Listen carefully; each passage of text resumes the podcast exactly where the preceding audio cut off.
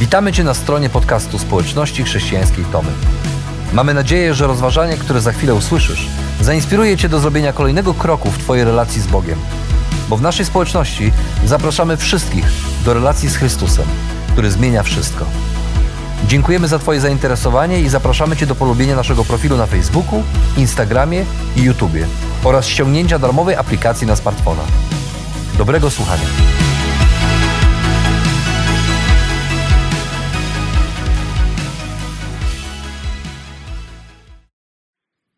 W ostatni dzień naszego urlopu, który jeszcze tydzień temu spędzaliśmy w Poznaniu, pojechaliśmy jeszcze na koniec na poznański rynek, by popatrzeć na słynne koziołki, które tam nad ratuszowym zegarem każdego dnia o 12 pojawiają się i, i walczą ze sobą. E, ciekawy jest jeden z wątków historii tych koziołków poznańskich, który dotyczy chłopca o imieniu Pietrek. Otóż, gdy po wielkim pożarze Poznania odbudowano ratusz, umieszczono na, właśnie na jego wieży wspaniały zegar wykonany przez wspaniałego mistrza. E, Rada Miejska, by uczcić, uczcić to wielkie wydarzenie, zarządziła, że będzie wielka uczta. Zaplanowano wielką ucztę, na którą zaproszono znakomite osobistości Poznania i nie tylko. A ponieważ pracy było o wiele, kucharz do, do obracania na rożnie głównego dania tej uczty, pieczeni z sarniego udźca, wyznaczył młodego, młodego kuchcika, właśnie tego Piotrka. I on miał to, jego głównym zadaniem było obracanie tej pieczeni na ruszcie. Ale Piotrek był ciekawy tego wspaniałego zegara, tego mechanizmu, a był tam, więc mógł pójść i zobaczyć go od środka. Pieczeń piekła się powoli, on nie mógł się doczekać. Postanowił, że na chwilę zostawi tę pieczeń i choć tylko raz pobiegnie spojrzeć na mechanizm zegara. Ale kiedy jednak oglądał zegar, pieczeń spadła do ognia i spaliła się na węgiel. E, I chłopiec wrócił, przerażony, uświadomił sobie, że nie ominie go surowa kara. To taka historia, ale nieraz tak bywa w życiu. Zdarza się, że przez niecierpliwość, jakieś zaniedbanie, lenistwo, nawet głupotę, nie zrobimy czegoś ważnego, czegoś nie dopilnujemy, czegoś nie doprowadzimy do końca. No i niestety będziemy musieli zmierzyć się z konsekwencjami tego, a one czasem bywają bolesne. Na przykład ktoś nie pojechał na wycieczkę, bo spóźnił się, zaspał i spóźnił się na autokar, albo ktoś dostał złą ocenę z klasówki, ze sprawdzianu, z ważnego egzaminu, ponieważ długo grał na komputerze albo zajmował się innymi rzeczami i nie przygotował się. Albo ktoś, dziecko przeziębiło się, bo nie słuchało mamy i nie zakładało czapki i szalika i teraz musi ponosić konsekwencje w postaci bólu gardła i choroby. To takie niektóre Niektóre spośród wielu sytuacji, gdy, gdy często jest już za późno. Jest już za późno i musimy ponieść konsekwencje swoich zaniedbań, swojej bezmyślności, swojego lenistwa, czasem głupoty. Konsekwencje mogą być mniej lub bardziej bolesne, mogą nas kosztować tego, że nie pojedziemy na wycieczkę, ale mogą nas kosztować też i pieniądze, i zdrowie, a nawet życie. Jest jednak taki rodzaj zaniedbania, takiej bezmyślności, takiej niecierpliwości, który niestety, ale może kosztować nas całe życie, w tym życie wieczne. I właśnie o tym rodzaju bezmyślności mówi 25 rozdział Ewangelii Mateusza, nad którym dzisiaj się pochylimy. A zaczyna się on tak. Wtedy Królestwo Niebios przypominać będzie dziesięć panien – Wzięły one swoje lampy i wyszły na spotkanie pana młodego. Pięć z nich było bezmyślnych, pięć przezornych. Bezmyślne wzięły wprawdzie lampy, lecz nie zabrały oliwy. Przezorne oprócz swych lamp wzięły zapas oliwy. Pan młody zwlekał z przyjściem. Panny w końcu uległy zmęczeniu i wszystkie zapadły w sen. W środku nocy obudził je krzyk: Pan młody idzie, wyjdźcie na spotkanie. Panny się ocknęły i wzięły do rąk lampy. Bezmyślne poprosiły przezorne, ulejcie nam trochę z waszej oliwy, bo nam lampy gasną. Przezorne na to nie, bo wtedy nie wystarczy ani nam, ani wam. Idźcie raczej do sprzedawców, u nich sobie kupcie. Gdy więc udały się na zakupy, zjawił się pan młody. Panny, które były gotowe, weszły z nim na wesele i drzwi zostały zamknięte. Potem zaś nadeszły pozostałe panny. Panie, panie, wołały, otwórz nam, prosimy. Lecz on im odpowiedział, zapewniam, że was nie znam. Czuwajcie więc, bo nie znacie dnia ani godziny. Ten 25 rozdział Ewangelii Mateusza rozpoczyna się od przypowieści o dziesięciu pannach. Ta przypowieść nawiązuje do ówczesnych palestyńskich zwyczajów weselnych. Według prawa żydowskiego wesele, zawarcie związku małżeńskiego składało się z takich dwóch, dwóch części: zaręczyn i z właściwych zaślubin, które polegały, te właściwe zaślubiny polegały na przeprowadzeniu panny młodej do domu pana młodego. I w, w przeprowadzeniu tym uczestniczył cały orszak weselny, a brał w nim udział, brały w nim udział także pan młody. A wspomniane panny w przypowieści to zgodnie z tradycją druhny panny młodej. Co robią? Wychodzą na spotkanie pana młodego i też uroczystego pochodu weselnego, by tego pana młodego przywitać i lampami swoimi oświetlać drogę tego uroczystego, wspaniałego orszaku weselnego. I właśnie do tych dziesięciu panien Popatrzcie, Jezus przyrównuje Królestwo Niebieskie. Od wieków ludzie czytający tę przypowieść zastanawiają się, co ona oznacza w jej poszczególnych jakby aspektach, ale też i w całości. Pojawiają się więc pytania. Kim są panny mądre, kim głupie, nierozsądne, y, kim pan młody, czym jest oliwa, czym jest ta lampa, czym jest uczta weselna i tak dalej, i tak dalej. Oczywiście to ważne pytania, jednak skupianie się na nich może, lecz nie zawsze musi mieć znaczenia. To znaczenie natomiast ma, znaczenie natomiast ma to, zawsze dlaczego i w jakim kontekście Pan Jezus opowiedział tę historię. A ta historia to 25 rozdział Ewangelii Mateusza, a wcześniej jest 24 rozdział. I te dwa rozdziały, one dotyczą nauki Jezusa o Królestwie Bożym, ale o tym Królestwie Bożym już w jego aspekcie ostatecznym, o tej nowej rzeczywistości, kiedy On przyjdzie po raz ostatni, powtórny raz. Ta nowa rzeczywistość właśnie w tym momencie będzie miała miejsce. I to powtórne przyjście Jezusa na ziemię jest ciągle odwlekane.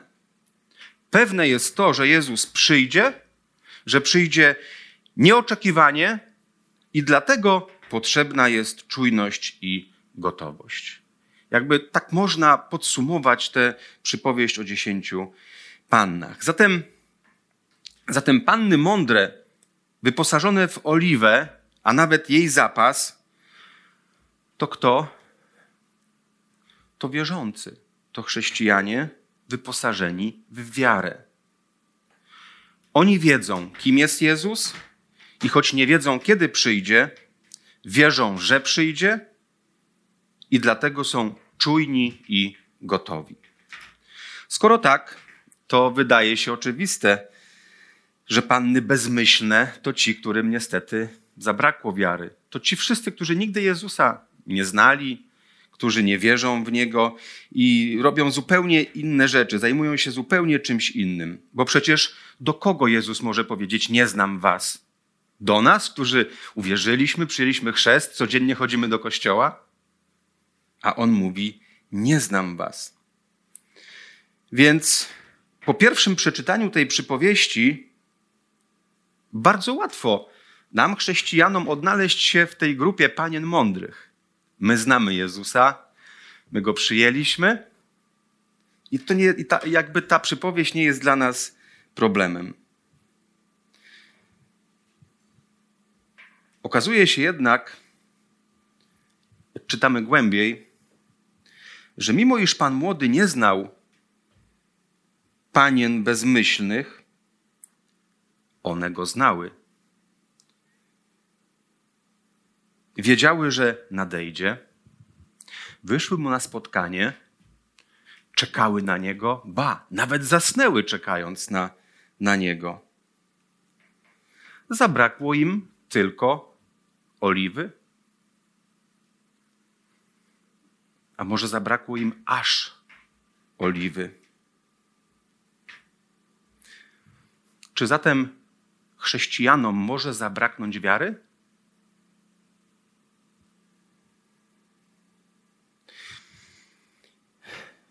Przeczytam takie zdanie, które ktoś zapisał w swoim pamiętniku, a brzmi ono tak.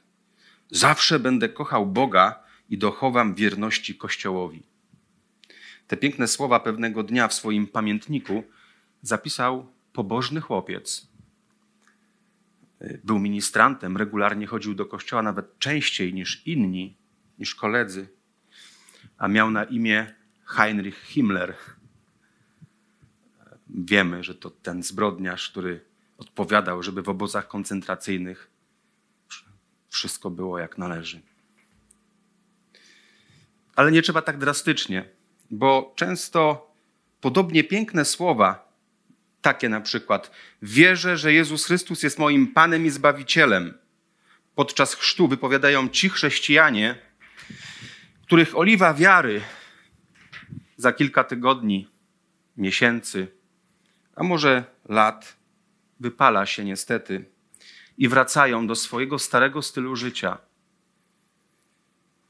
I znowu brną ten sam grzech, w te same schematy i znowu są gotowi niszczyć zdrowie i życie sobie oraz tym, wśród których przebywają. Dlatego popatrzcie, nie wystarczy tylko znać Jezusa. Nie wystarczy tylko znać Jezusa. Trzeba mieć taką wiarę, dzięki której to On będzie Ciebie znał. Co zrobić, by mieć taką wiarę? Dlaczego takiej wiary może zabraknąć?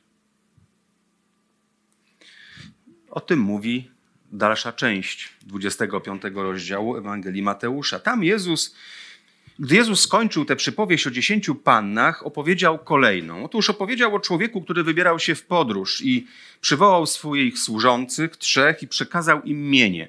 Jednemu dał pięć talentów, drugiemu dwa talenty, a trzeciemu dał jeden talent. Każdemu według jego możliwości. A potem wyjechał i gdy wrócił, zobaczył, że pierwszy i drugi, ten, który otrzymał pięć, ten, który otrzymał dwa, podwoili swoje talenty i przynieśli dwa razy tyle. Ale ten trzeci przyniósł tyle, ile otrzymał. Jeden talent, który, jak tam czytamy, zakopał w ziemi. I po, posłuchajmy, co powiedział Pan do pierwszych dwóch służących. Powiedział tak: Wspaniale, dobry i wierny sługo. Okazałeś się wierny w paru sprawach, teraz postawię cię nad wieloma. Wejdź i wesel się razem ze mną. A do trzeciego do tego, który zakopał swój talent w ziemi, powiedział tak: Zły i leniwy sługo. Byłeś świadom, że żnę, gdzie nie siałem i zbieram, gdzie nie rozsypałem. Trzeba więc było powierzyć moje pieniądze bankierom, a ja po przyjeździe odebrałbym je z zyskiem. Zabierzcie mu ten talent i dajcie temu, który ma dziesięć talentów. Każdy bowiem, kto ma, otrzyma więcej i będzie miał w nadmiarze, a temu, kto nie ma, zabiorą mi to, co ma a nieużytecznego sługę wyrzućcie na zewnątrz w ciemność. Tam będzie płacz i zgrzytanie zębów. Kolejna przypowieść o talentach.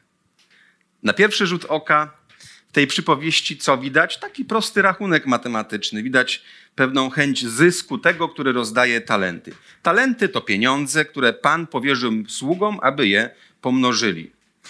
W dzisiejszych czasach mamy nieograniczone możliwości pomnażania naszych pieniędzy, często nawet nie musimy wychodzić z domu. A jednak w tamtych czasach te możliwości były mniejsze. Aby pomnożyć pieniądze, trzeba było kontaktować się z ludźmi, trzeba było powiedzieć skąd je się ma, skąd nadwyżka. W tamtych czasach zwykli ludzie raczej nie mieli nadwyżek pieniężnych. Zazwyczaj byli uciskani przez króla i przez cesarza i żyli biednie. I możliwe, że nie każdy też mógł ulokować pieniądze w banku. Same zaś banki w tamtych czasach wyglądały nieco inaczej niż obecnie. Prawdopodobnie jak nie było się osobą wpływową, to trzeba było nieźle się namęczyć, natrudzić, by jakieś środki ulokować i, a co dopiero odebrać je z zyskiem. To wymagało niezwykłego zaangażowania, otwartości, sprytu, relacji, jakiegoś zaufania. I talenty, podobnie jak oliwa, mogą oznaczać różne rzeczy, że będziemy wchodzić w tę przypowieść i próbować ją rozgryzać na czynniki pierwsze. To mogą być te talenty, to mogą być nasze zdolności, nasze umiejętności, nawet całe nasze życie. Ale jednak mamy znowu kontekst. Tym kontekstem jest co? Powtórne przyjście Jezusa w chwale po raz ostatni. I w tym kontekście talent, tak jak oliwa z tej pierwszej przypowieści, to co? Nasza wiara. To nasza wiara, którą daje nam Pan, a my co mamy z nią zrobić? Tę wiarę jako relację z Nim mamy pomnażać, powiększać, pogłębiać. Brak pomnażania wiary, relacji z Bogiem może skończyć się tragicznie, jak słyszeliśmy w tej przypowieści, gdy słudze nieużytecznemu Pan zabrał nawet jeden talent, który otrzymał. A co ciekawe, w tej sytuacji, zobaczcie, ten sługa, co robi bezmyślnie, w głupi sposób, że kombinować, tłumaczyć swoją bezczynność i to, że nic, to, że nic nie zrobił. Zatem ci, co mają wiarę, tak jak panny mądre oliwę, i pomnażają ją jako słudzy dobrzy i wierni swoje talenty. Ci, co mają wiarę, tak jak panny mądre oliwę, co robią? Pomnażają ją. Tak jak one miały zapas, to one pomnażają, tak jak ci dwaj pierwsi słudzy z przypowieści o talentów. A co to znaczy pomnażać naszą wiarę? Co to znaczy w praktyce? Otóż najpierw to pogłębianie swojej relacji osobistej z Bogiem. Ja i Bóg. Mając wiarę, Bóg dając nam wiarę, daje nam wewnętrzne światło, dzięki któremu jesteśmy w stanie rozpoznać Jego ślady. Bóg kroczy, tak jak ten pan młody w orszaku weselnym. On idzie ku, do uczty weselnej. I Bóg idzie przez ziemię do tej uczty, którą kiedyś będzie wieczne życie. I ci, co mają wiarę, mają to światło, potrafią to zauważyć i wychwycić, że to Bóg idzie. I z ludzkiego punktu widzenia ten szlak Boga po ziemi często jest dziwny, paradoksalny, trudny, niezrozumiały. I właśnie wtedy ci, co mają wiarę, potrafią ten szlak odkryć. I wtedy pomnażają swoją wiarę, jeszcze bardziej zbliżają się do Boga. Kiedy to ma miejsce? Wtedy ci, co mają wiarę, zbliżają się do Boga, kiedy na przykład pełni wdzięczności, gdy w życiu dobrze się układa, przychodzą do Niego i dziękują Mu. Ale też przychodzą i zbliżają się do Niego, kiedy jest im trudno w życiu. Zbliżają się do Boga, gdy strach o jutro, o dom, o dzieci, o rodzinę zagląda w oczy. Ci, co mają wiarę, oni wtedy zbliżają się do Boga.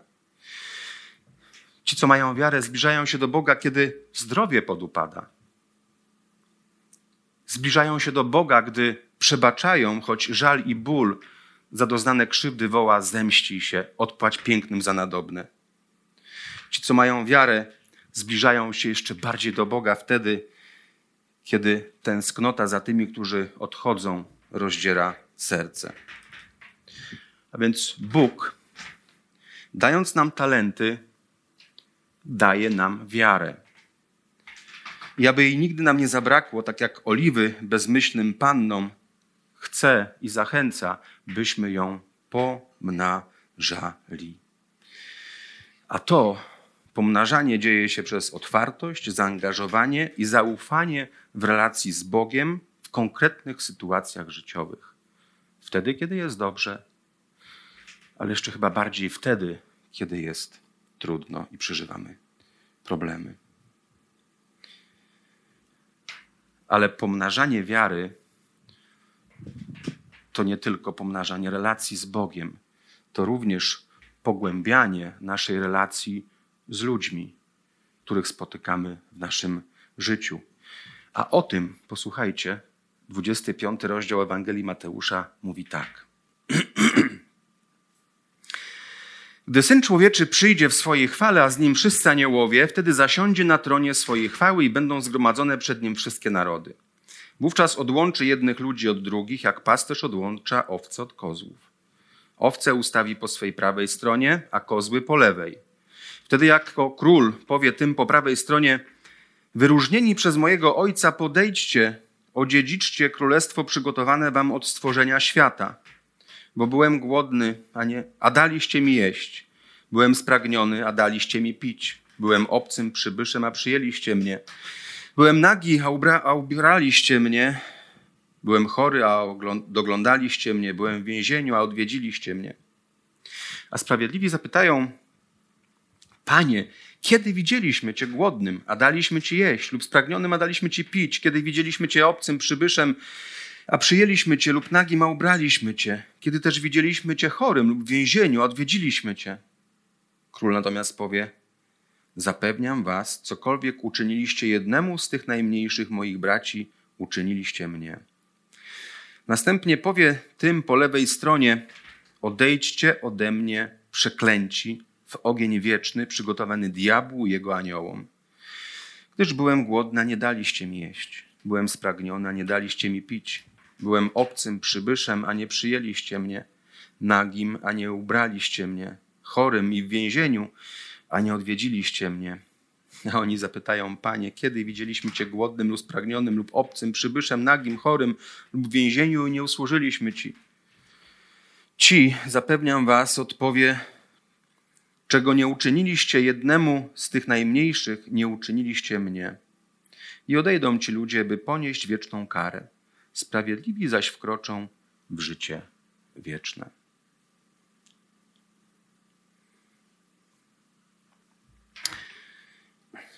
Pewien teolog ten długi tekst podsumował jednym zdaniem. A brzmi ono tak. Pod koniec życia sądzeni będziemy z miłości. Kto będzie sądzony? Ci, którym jej zabrakło i których Jezus nie rozpoznał, kiedy kochali. A więc pomnażać wiarę to doskonalić swoją miłość do Boga. Jak? Kochając ludzi wśród których nas postawił. To dokonuje się przez konkretne czyny. Wiara, a z niej wypływają nasze konkretne postawy, a tą postawą jest miłość. Dlatego, kochając Boga i ludzi, pomnażasz wiarę, dzięki której nie tylko Ty będziesz znał Jezusa, ale i On będzie znał Ciebie. I na koniec wrócę do tej historii o tym Pietrku, Piotrku z Poznania. Otóż, kiedy on skończył oglądanie tego zegara i wrócił, uświadomił sobie, że nie ominie go surowa kara za to, że nie upilnował pieczeni i ta wpadłszy do ognia spaliła się, e, nie załamał się. On miał głowę, miał głowę na karku. Pobiegł szybko na pobliską łąkę, na której mieszkańcy miasta wypasali swoje zwierzęta. Porwał stamtąd dwa koziołki, zabrał do ratuszowej kuchni. A koziołki jednak wyrwały się chłopcu i uciekły na gzym z ratuszowej wieży. E, tam na oczach zgromadzonych mieszczan przestraszone dwa białe koziołki zaczęły się bić ze sobą buść różkami. Ten widok tak rozbawił, mieszczan i woje samego wojewodę i zaproszonych gości, że burmistrz darował karę chłopcu, a by upamiętnić właśnie ten moment, yy, polecił zegarmistrzowi wykonać mechanizm, który każdego dnia będzie uruchamiał zegarowe koziołki. I od tego czasu, gdy o 12 w Poznaniu hej, yy, hejnalista gra hejnał, to z ratuszowej wieży nad, nad zegarem w ratuszowej wieży pojawiają się te koziołki i walczą ze sobą. A co było z prawdziwymi koziołkami? Oczywiście nie trafiły na ruszt, bo, bo burmistrz kazał te koziołki z powrotem zwrócić tej wdowie, której były własnością, prawdziwej właścicielce. I choć nie pochwalamy i nikt nie pochwala kradzieży koziołków, bo tak nie wolno robić, a przecież to zrobił ten Pietrek, to jednak w tym wszystkim na uwagę zasługuje co? Zasługuje to, że Pietrek miał głowę na karku. Może desperacko, może głupio, ale zrobił coś, co pozwoliło mu uniknąć konsekwencji jego niecierpliwości, jego bezmyślności. Miał na to czas i wykorzystał go. A teraz popatrzmy, bezmyślne panny, bezmyślne panny i zły, nieuczynny sługa, który zakopał talent, oraz ci z dzisiejszej Ewangelii, z jej końca, którzy nie rozpoznali Jezusa w ludziach, którzy potrzebowali miłości, oni już nie mieli czasu. Oni już nie mieli czasu, żeby pójść i cokolwiek zrobić, by naprawić swoje błędy. To straszne. Jezus mówi o ludziach, którzy już nie mieli czasu. I te panny nie weszły na wesele, ten sługa nie wszedł do radości pana swego, a tamci zostali wyrzuceni precz, gdzie zgrzytanie zębów i strach. Oni już nie mieli czasu. Ale my, my, tak jak ten chłopiec z historii o poznańskich koziołkach, wciąż mamy czas. Mamy chyba więcej czasu od niego i nie musimy robić tak głupio jak on i desperacko. Ale wciąż mamy czas, by pomnażać swoją wiarę. Wciąż ten czas mamy. Wciąż mamy czas, by rozpoznać Jezusa w głodnych, w spragnionych, przybyszach, nagich, chorych, przebywających w więzieniu. Wciąż mamy czas, by rozpoznać Jezusa w tych i innych ludziach, których Bóg stawia na drodze naszego życia. I co zrobić?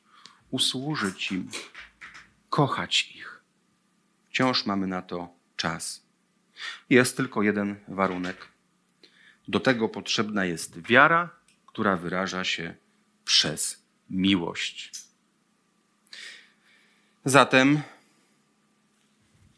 kochaj Boga i ludzi, a będziesz gotowy spotkać Jezusa, kiedy przyjdzie po raz ostatni. Kochaj Boga i ludzi, a będziesz gotowy, będziesz przygotowany spotkać Jezusa, kiedy przyjdzie po raz ostatni.